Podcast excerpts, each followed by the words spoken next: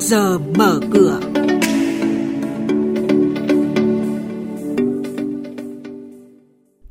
Thưa quý vị và các bạn, chuyên dục chuyên mục trước giờ mở cửa có những nội dung đáng chú ý sau đây. Đầu tư suy giảm, cầu tiêu dùng thấp, doanh nghiệp cần có chiến lược chính sách để tồn tại. Tỷ giá đồng đô la Mỹ tăng nhanh trong 2 tuần gần đây. Phiên giao dịch chứng khoán ngày hôm qua không có nhiều biến động, chỉ số VN Index tăng nhẹ.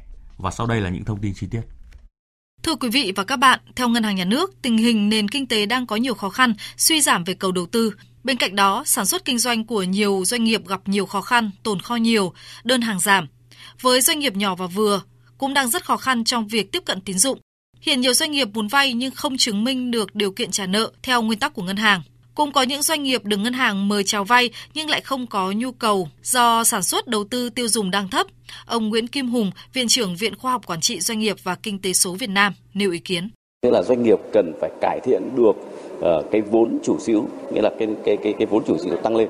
Cái thứ hai nữa là đâu đó cần phải có cái giải pháp chính sách dành riêng cho các cái khoản vay của của doanh nghiệp nhỏ vừa nó khác với các tiêu chuẩn vay của các khoản vay thông thường thì để cho các cái điều kiện vay và cái khoản đối ứng của các doanh nghiệp nhỏ vừa ấy, nó sẽ ờ, giảm hơn so với các doanh nghiệp mà họ có cái tiềm lực ờ, với điều liệu tốt và quản trị doanh nghiệp tốt.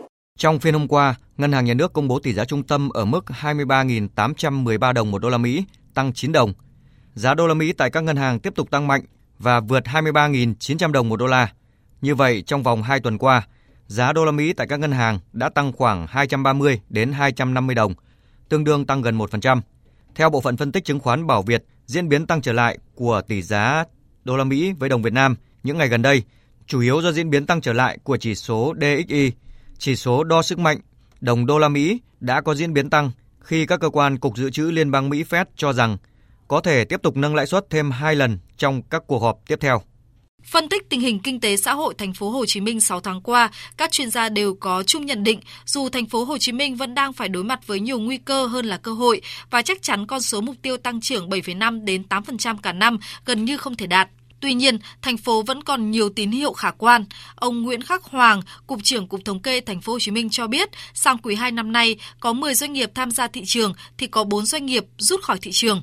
Ngoài ra, lạm phát tại thành phố cũng đã hạ nhiệt. Tăng trưởng là 6 tháng đầu năm 3,55 mà để đạt kế hoạch đầu ra thì 6 tháng cuối năm chúng ta phải tăng trên 11%. Thì đây là một điều rất khó. Cho nên phải chắc chiêu từng cơ hội, giải ngân vốn đầu tư công, tăng chi ngân sách, kiềm chế lạm phát, tăng sức mua nội địa. Thì đây là cái những động lực cơ bản để tăng trưởng cho cái nền kinh tế để hoàn thành cái kế hoạch ở cái mức là cao nhất có thể được. Quý vị và các bạn đang nghe chuyên mục Trước giờ mở cửa thông tin kinh tế vĩ mô, diễn biến thị trường chứng khoán, hoạt động doanh nghiệp niêm yết. Trao đổi nhận định của các chuyên gia với góc nhìn chuyên sâu, cơ hội đầu tư trên thị trường chứng khoán được cập nhật nhanh trong trước giờ mở cửa. Sở giao dịch chứng khoán Thành phố Hồ Chí Minh đã công bố danh sách 76 mã chứng khoán không đủ điều kiện giao dịch ký quỹ trong quý 3 năm nay. Tổng số lượng tăng thêm 2 mã so với số lượng trong danh sách công bố hồi đầu quý 2. Đây chủ yếu là những cổ phiếu quen thuộc trong diện bị cảnh báo hoặc kiểm soát như ABS, APC, CIG, DXV, EVG, FDC, GMC, GMC, HVN, vân vân. VDS là cổ phiếu công ty chứng khoán duy nhất bị cắt margin, nguyên nhân do mã thuộc diện cảnh báo. Mới đây, Sở Giao dịch Chứng khoán Hà Nội HNX ra thông báo sẽ hủy niêm yết 5,2 triệu cổ phiếu DNM của công ty cổ phần y tế Danameco, mã chứng khoán là DNM từ ngày 24 tháng 7.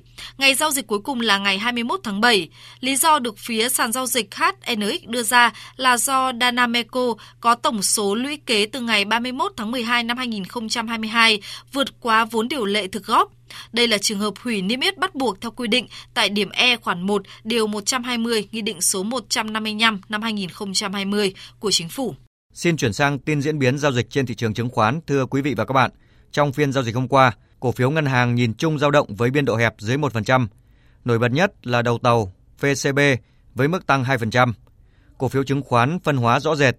Nhóm bất động sản cũng phân hóa. Nhóm sản xuất cũng ghi nhận tăng giảm đan xen. HPG duy trì phong độ khi tăng 2,67%. Bên cạnh đó là DGC, DHG, SBT đều tăng. Kết thúc phiên giao dịch chiều qua, VN Index đóng cửa ở mốc 1.134,62 điểm, tăng 2,62 điểm. HNX Index giảm 0,92 điểm, còn 227,84 điểm.